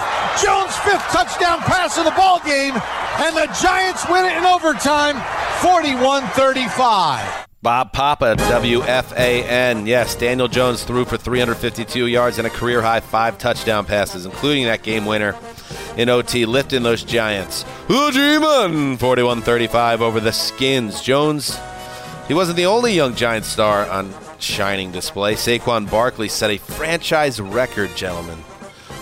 I mean, this is a decorated franchise with Yeah. 279 yards from scrimmage, two long touchdowns. It was a Davy Gettleman fever dream. Um, and that's the thing that my takeaway from the Giants at this stage that they have so much work to do, and it's been a terrible season, and it's been a run of bad football for this team, um, for the most part, uh, outside of one largely forgettable. Uh, who's the head coach with the really bad hair? Ray Handley. No, no, no. The Oh. ele- they went eleven and five or ten and six. McAdoo. Met, Bo- yeah. Oh. I mean, he's the Ben best. McAdoo. Why did I dial that back twenty? I Why don't did he, had, he had like a comb over or Ben something. McAdoo. I mean, he's the best Giants coach of the of the decade, including Oh Tom my Coughlin. All right, great. you lost twice. You got beat twice. Actually, that was Gotta let his it go. Uh, yeah, that was this Tom decade. 42 and 46 is never going away, Greg. Anyway, good. Uh, they have so much work to do, uh, the Giants, and Dave Gettleman doesn't deserve a parade because a lot of his moves haven't worked out. But there are worse places to be in than to have a, um, a high draft pick, and I don't know the salary cap situation, but uh, to have Daniel Daniel Jones, and this is not his first game this season where he's piled up these monster stats. I, Five I- touchdowns. I meant to go back and check it out. According to Gil Brandt on Twitter, Jones is o- the only rookie since at least 1950 with 350 plus passing yards, five plus passing TDs, and zero interceptions in a game. And Barkley, this is the performance you expected more of these type of games, but it's just a, a reminder of how incredibly talented he is. He is the type of guy that you could get on his back and he'll take you to the Super Bowl if you have the right team around him. So as far as the Giants goes, they have so much work to do, but they have two potential big pieces. Barkley, we know he's already a superstar, but Jones has shown uh, certainly enough in his rookie year to make you think they have a guy that they can really build around. I found it interesting this report that when Dwayne Haskins went out with an ankle injury, that Redskins owner Daniel Snyder told him not to come back in the game. Well, what was, or is that not? Haskins clarified after the game that the doctor told him not to, and then has and then the owner basically said, "Listens to listen to the doctor." You know. oh well, that feels less controversial. Yeah. Well, that's the way it was way- spun after the game. yeah, by the I mean, the, the initial report was curious. So It, that's what Haskins told the media, and then a Redskins spokesman came out immediately. He's like, "No, no, no, no, no. That's not how it played out." Case but Keenum uh, came in and, and almost led them uh, to victory, but because the Redskins defense was so bad and lost it in overtime, you got the Redskins with the number two pick in the draft, which in this draft, especially with Chase Young sitting out there, uh, is very advantageous. They just need to lose once more. Yeah, that, in That feels fact, possible. I was kind of blown away that after uh, Case Keenum led the Redskins on a 99-yard touchdown drive uh, to pull them within one point, and with 29 seconds to play, they opted to kick the extra point and play for overtime. It's like, what are we doing here? The- Yeah. the move is to go for two there. You either win or lose. And by the way, wink, wink, throw it over the crossbar and let's let's get to town with Chase Young. Uh, but anyway, uh, he kicked the extra point, and Daniel Jones did the rest. I like I set up all that Gettleman stuff, and it was just silence in the room because nobody likes to talk about Dave Gettleman. No, I, Nice was- thing. I was waiting for someone else. fine. Every time one side says, "Look at the scoreboard," the other side looks dumb for a month. I would like Right. to have a parade for him. I mean- that would be fun. Just to I mean, have it a has not gone. ticker It, hasn't, it hasn't gone well, and they now uh, they're set up for the number four pick. It looks like they'll stay ahead of Miami next week as well in terms of strength of schedule. So if they don't win, they're they're at number. But I'm not crazy. Jones has had he's stacked together. I know he's had bad games too. He's but every rookie does. He's but had monster games. he's had some games. big games. He's had some monster like on bang fan- on a banged up fantasy games. Uh, it's been up and down, but there's definitely been those big time moments. I mean, this game had 28 points before there was an incompletion. Has you know the running games and Haskins and him were going back. I mean, and if, forth. if Baker or Darnold threw five touchdowns and zero picks in one game, we would be running around Right. the building with no clothes on. I'm and the thing with the whole thing, just saying, it would be treated differently. yeah, wouldn't it be great? And the whole thing with the uh, with going back into the game and the owner that you could lay that out and put Team X, and everyone would say, "Oh, we know who what, what team was responsible for this shenanigans or this controversy." Yep. And that's a problem there. All right, let's move on. Straight eye formation, slot right. They hand it off Philip Lindsay straight ahead. It's Lindsay loose, 20, 15. Lindsay inside the 10. High steps inside the 5. Touchdown, Denver. Philip Lindsay, his seventh rushing touchdown of the year. That's a scamper of 27 yards. And it extends the Broncos' lead to 26 17 with 6.39 left. Dave Logan with the call. That was the final score of the game. Philip Lindsay seals it with that touchdown. And Drew Lock delivered another promising performance. The Broncos 27 17 over the Browns, or Lions, excuse me, who have now dropped eight straight. Wes, you picked this game for the grass field the men would play on.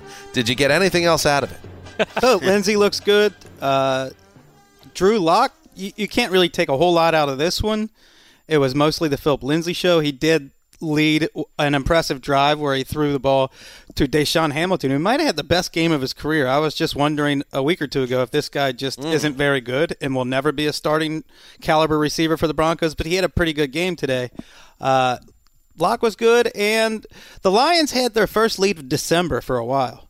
I mean, that's saying something. They they had a Jamal Agnew return punt return for a touchdown, and Kenny Golladay played well as he always does, and uh, Blough shrunk against uh, Oh. pass pressure as he usually does. Now wait a minute. Well, well he I well let's. if Wes you- knows what he's talking about. All right, but if I'll, I'll have to go check out this game uh, extensively myself later well, this week. I mean, by whenever, the but- very nature of your club, you have to stick with the quarterback. Well, thank you. I was gonna. I did notice that the Blauhards who support David Blough, um, along with the Bohemians who are both Scarbrough fans, uh, those two players combined, and one of them is a quarterback uh, for 151 total yards. So we're gonna go. Bohemian culture. Yeah, we're going to go through some tough stretches supporting these guys. But if you think that we're going to jump ship at some point, uh, I think the Lions are going to jump ship. Well, he, David Blough will do something in his life. We will report on him no matter what he's doing, whether it's on the field or not. Anything else? to Blough should Wes? run a plow. Anything else? Lions up to the number three pick. Kind of snuck in there. Yeah. Kind of snuck in there. If, Doing the, the if damn the thing. Redskins mess around and, and beat uh, the Redskins next week, is You know, like it? a nine-game losing streak to end your season. That could really do wonders. Undoubtedly, Eagles. Bob Quinn will do the right thing with that uh, that draft slot. Let's move on. Move on. Freeman in the backfield.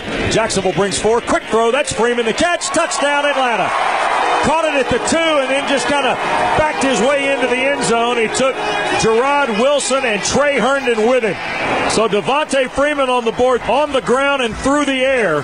And it's 13 0 Atlanta. Wes Durham of the Falcons radio network. Devonta Devonta Freeman scored two touchdowns before the Jacksonville Jaguars even took a snap, and uh, that was enough. The Falcons beat the uh, Jaguars 24-12 in a matchup between two th- two teams thinking about whether they want to fire their head coaches. Yep, the Hot Butt Bowl. Uh, so this would be another positive Sunday on the Save Dan Quinn front because they have a chance uh, after a one and seven start to finish the second half of the season six and two, and that's the type of stuff that makes ownership think twice. Unless, of course, Arthur Blank already decided at one and seven that he was wanted to hit the reset button. We'll find out soon enough. Um, and a couple things. We get the report from Ian Rapoport this weekend. Same thing. Why? Let's, let's hold off on this stuff. That Doug Marrone, after the Tom Coughlin firing, uh, might actually be safe, and he might continue on in 2020 as the head coach. Along with David Caldwell. With David Caldwell, the GM, although Tony Khan, who we've met, very nice man, he can end up having a, a greater role potentially uh, in the decision making of the team. Um, and then you go out and the Jaguars, you know, lay another egg in a game that 24-12 was kind. It was not even. It wasn't even uh, that entertaining. Uh, your boy Minshew did nothing until uh, the very end of the game. He had And- 19 yards passing, like with minutes to go in the second quarter. I know, but he's your guy, so I don't know. Well, Um, and I want to focus on Julio Jones before we move on because Wes, you made a good point when we were in our conversation about the All-Decade team uh, that uh, you know almost you know it flies under the radar a little bit how great this man has been. On Sunday, Julio Jones had his 55th career 100-yard receiving day. Um, that is the most among active players, the fourth most all time. And if he manages 84 yards next week, he'll tie Jerry Rice. Yes, Jerry Rice for the most 1,400 yard seasons at receiver. Juicy. And Also, Julio's going to do it six years in a row if he does it. six years in a row. And keep in mind, Jones is still just 30 years old. It's been remarkable what him, what he and Matt Ryan have done together. Yes, they blew the Super Bowl, but it's not all about that. What this these two guys have done as a tandem. Oh, by the way, Julio Jones didn't blow the Super Bowl. No, Bowl. yeah, I was gonna he made say. the catch that should have locked up the Super Bowl uh, against the Patriots, but that's a different conversation. This is a tremendous player. We get to watch greatness every Sunday, even if the Falcons aren't very good. Left footed kicker gets this one away. A high spiraling kick. He turned it over. Backing up Nyheim Hines inside his 20. Now near side numbers 25, 30, 35, 40, 45 down the near sideline. Has the punter to beat. Near side, he's at the 30. He's at the 20. He's going to go. Nyheim Hines, a punt return for a touchdown. Nyheim Hines takes it all the way back, and the Colts lead it 13 to nothing. Matt Taylor, Colts Radio Network of the call. Nyheim Hines uh, became the first NFL player in seven years to score two punt returns in the same game.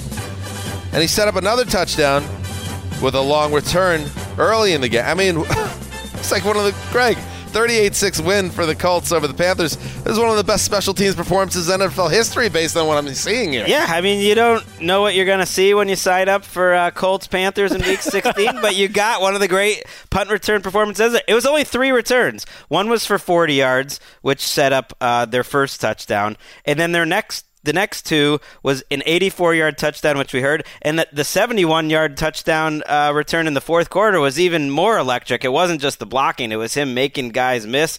It, it just made me wonder, like, why was Nyheim Hines not the punt returner till this week? You got to get got to get Bones Fossil in Carolina as their next head coach. Let's put this in perspective. There's only six guys who have more punt return yards all season than Nyheim Hines had on Sunday. Right, we're in an NFL where this Love just this isn't guy. happening anymore, and it's sort of essentially Eric Metcalfian. Uh, you know, which Is it too late to make the Colts the team of around the NFL? Yeah, a little bit. Yeah, yeah. So he he set it up. There wasn't there wasn't too much else. I know our friend uh, Spice Rack had a lot of hopes, hopefully just hopes, pinned on uh, Ugh. Will Grier today. And uh, Based on the text, that felt like a lot was on the line. Well, he was 0 for 7 with three interceptions on deep passes today, and we were told to watch for deep passes. They did. He did- his first throw was like 50 yards down the field. It was pretty well covered. It Sorry, fell incomplete.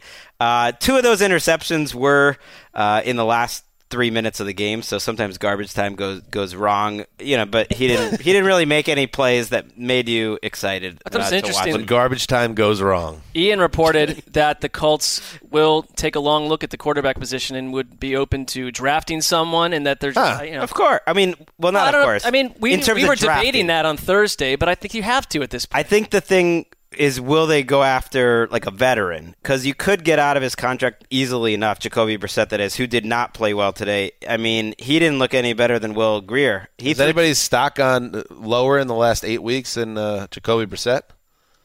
you know, he, relative to where it yeah, was he before? is playing in theory through an injury, um, but he's just so inaccurate. All his balls, his passes are, are sailing. They somehow scored 38 points with him completing 14 to 27 for 119 yards. But Wow. You have Nyheim Hines Mm. and a, a rugged running game that racked up over a couple hundred yards. You know, you're going to do it. Panthers just wait for that off-season vacation at this point. Well, the, the Colts have a playoff chance, right, Greg? No, they No, are, they're done? They are No done. path? But they. I'm glad you said this, just to, so that I can. Uh, magnanimous of you, Wes. But they are, wait, they are they they are a factor, Are a in a factor. playoff scenario. Wes. Berserker. Because here's what they can do.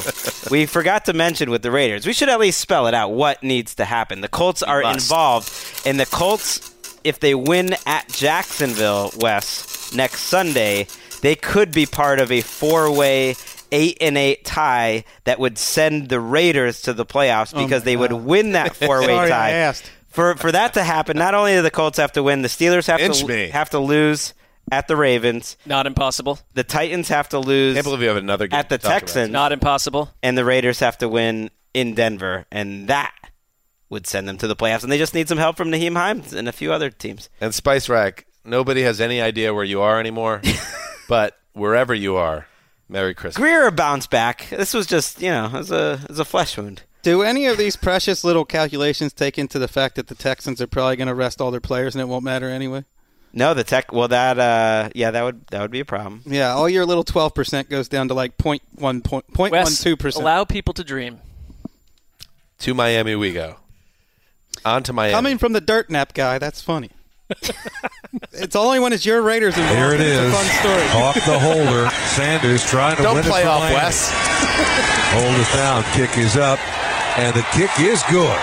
And the Miami Dolphins have defeated the Cincinnati Bengals 38 to 35 in overtime.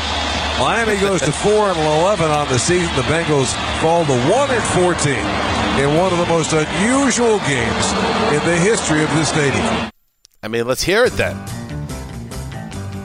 You don't get many wins, Jimmy Cefalo. Dolphins Radio Network.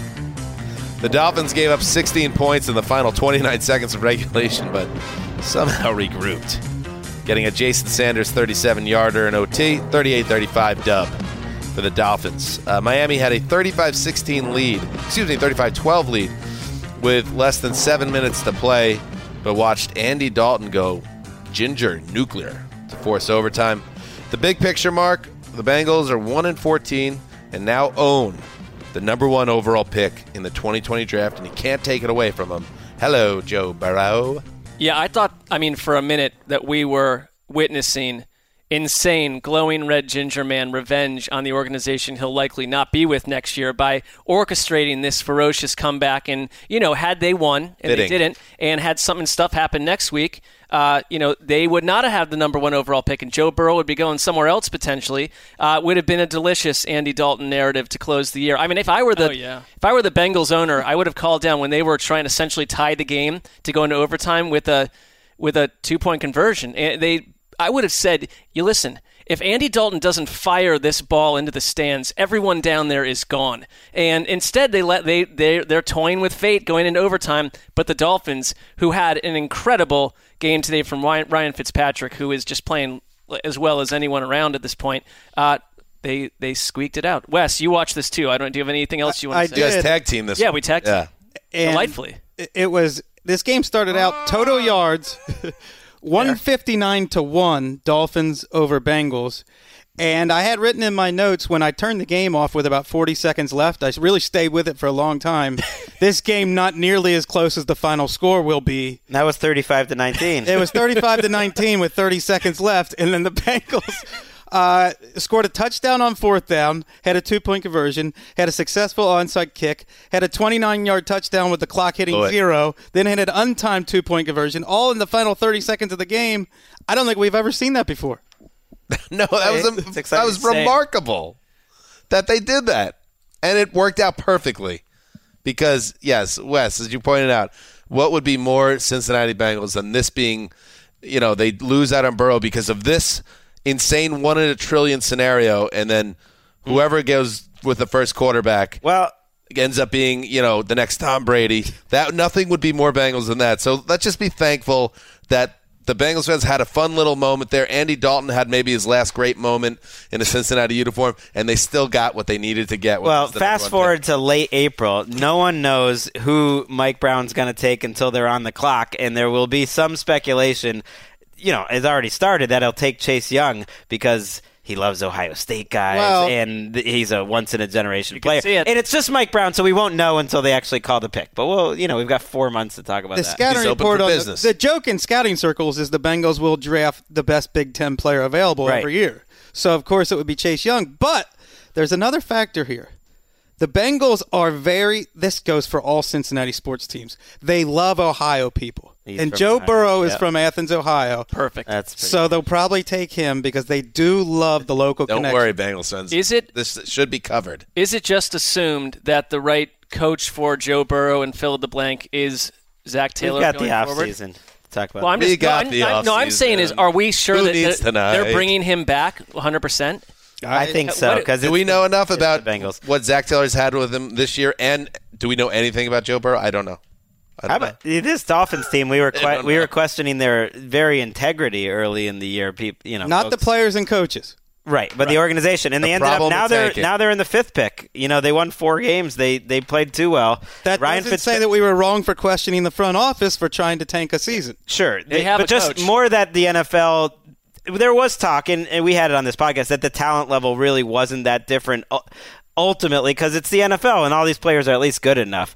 Ryan Fitzpatrick now has as many four tou- or more four touchdown games in his career than Matt Ryan or Tony Romo Put or, him in or Canton. John Elway. Put him in Canton. Put him in Canton. All right, now on to Sunday night.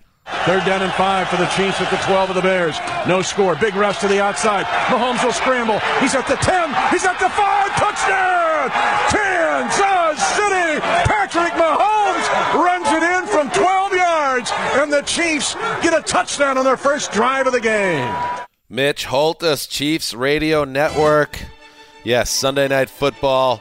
It looked like a mismatch on paper, and that's exactly how it turned out. Patrick Mahomes got the Chiefs going with that rushing touchdown. The knee looking pretty good, I might add. Uh, and the Bears never really threatened. 26 to 3, the final score.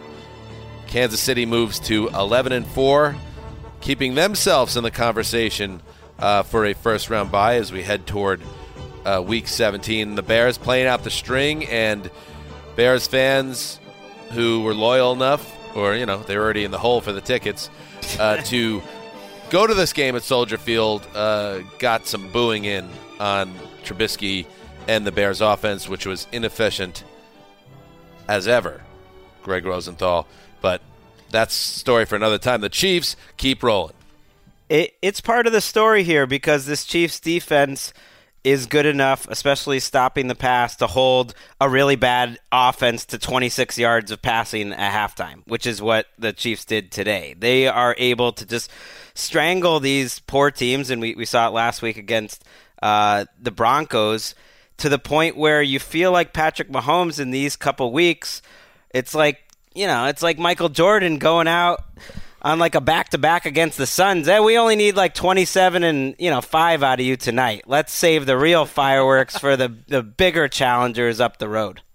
Chris Jones and Frank Clark are healthy up front. They add Terrell Suggs, Juan, Juan Thornhill, and Honey Badger feel like they're playing as one of the best safety duos in the league over the past month.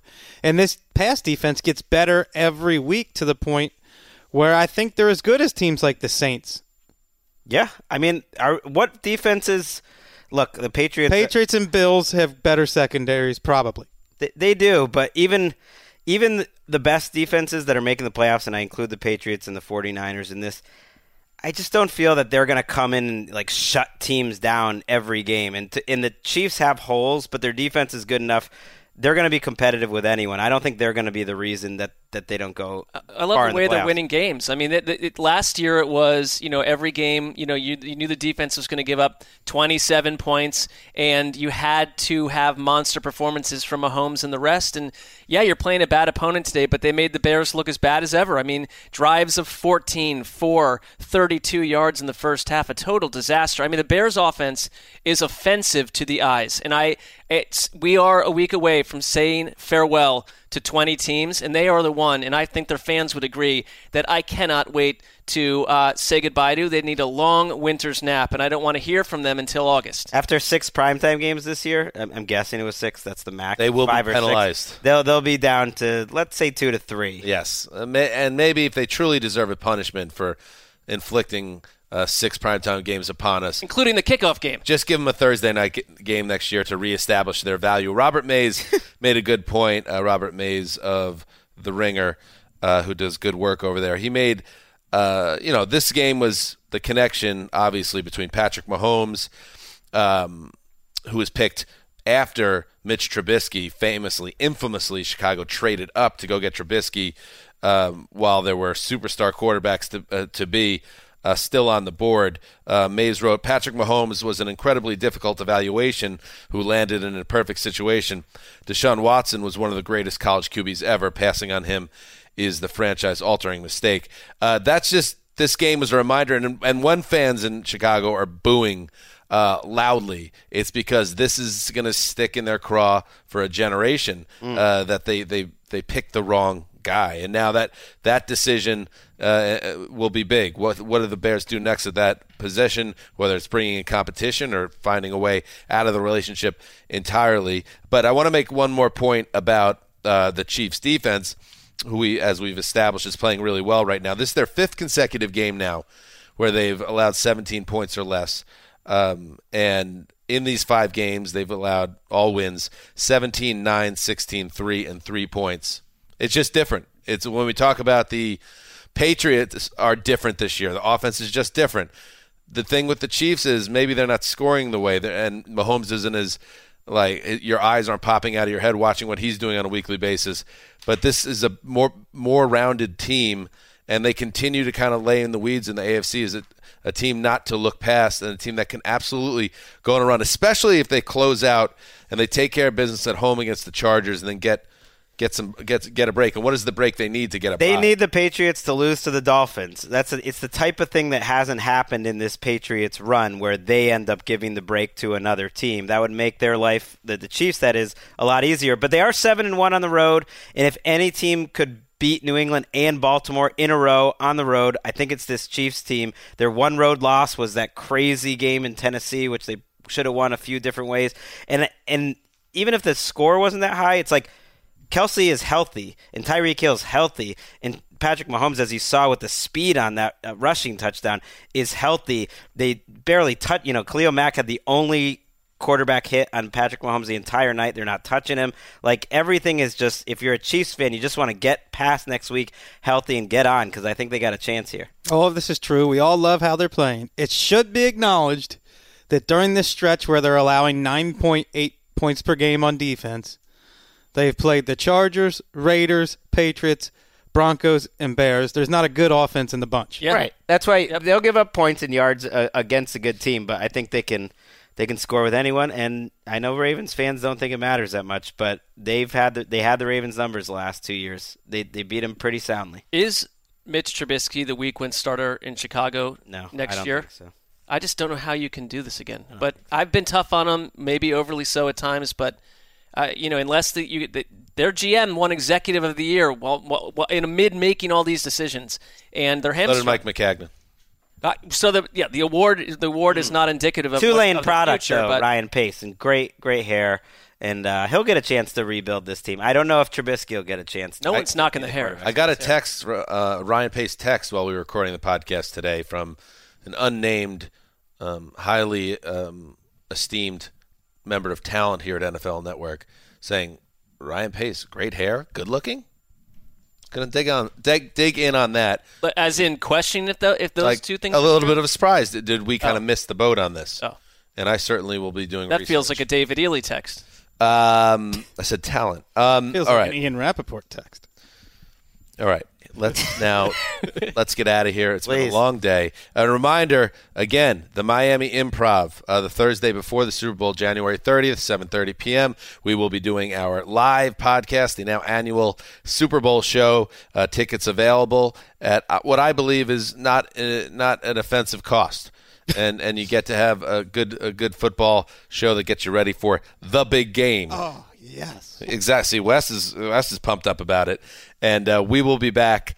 Uh, are we going up Monday night with a show or Tuesday? We'll figure that out. But we will be uh, giving you all the content you need on, on Christmas week. Do not worry.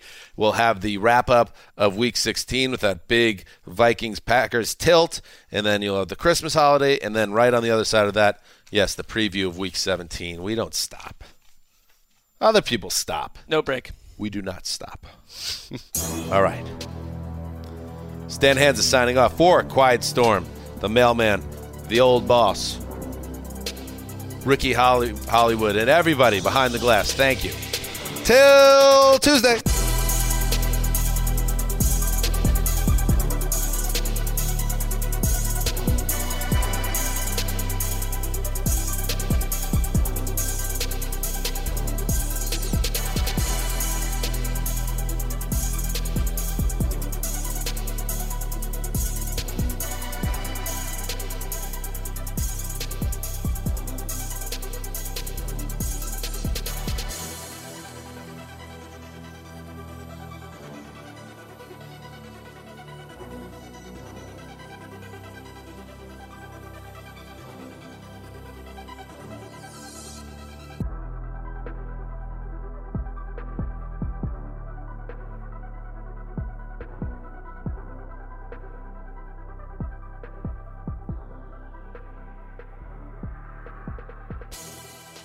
You go into your shower feeling tired, but as soon as you reach for the Irish Spring, your day immediately gets better. That crisp, fresh, unmistakable Irish Spring scent zings your brain and awakens your senses.